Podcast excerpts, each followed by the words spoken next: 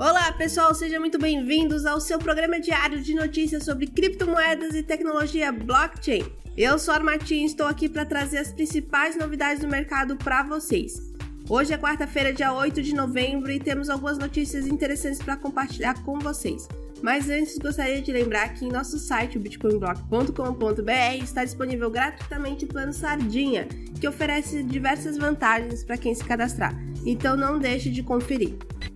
E a primeira notícia é que a Agência dos Estados Unidos propõe supervisão dos provedores de aplicativos digitais, incluindo carteiras de criptomoedas.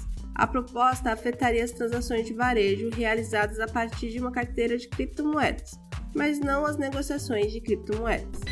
Segunda notícia: Luiz Barsi chama criptomoedas de fantasia, mas critica projeto de taxação de criptoativos no exterior.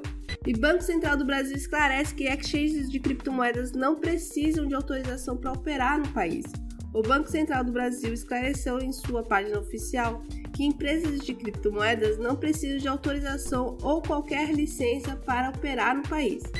E assim terminamos mais um episódio do Bom Dia Cripto. Espero que tenham gostado das notícias de hoje estejam sempre acompanhando nosso programa diário para ficar por dentro das principais novidades do mercado de criptomoedas e tecnologia blockchain. Não se esqueça de acessar o nosso site bitcoinblock.com.br para conferir todos os nossos links e promoções exclusivos. Desejo a todos um ótimo dia e até a próxima!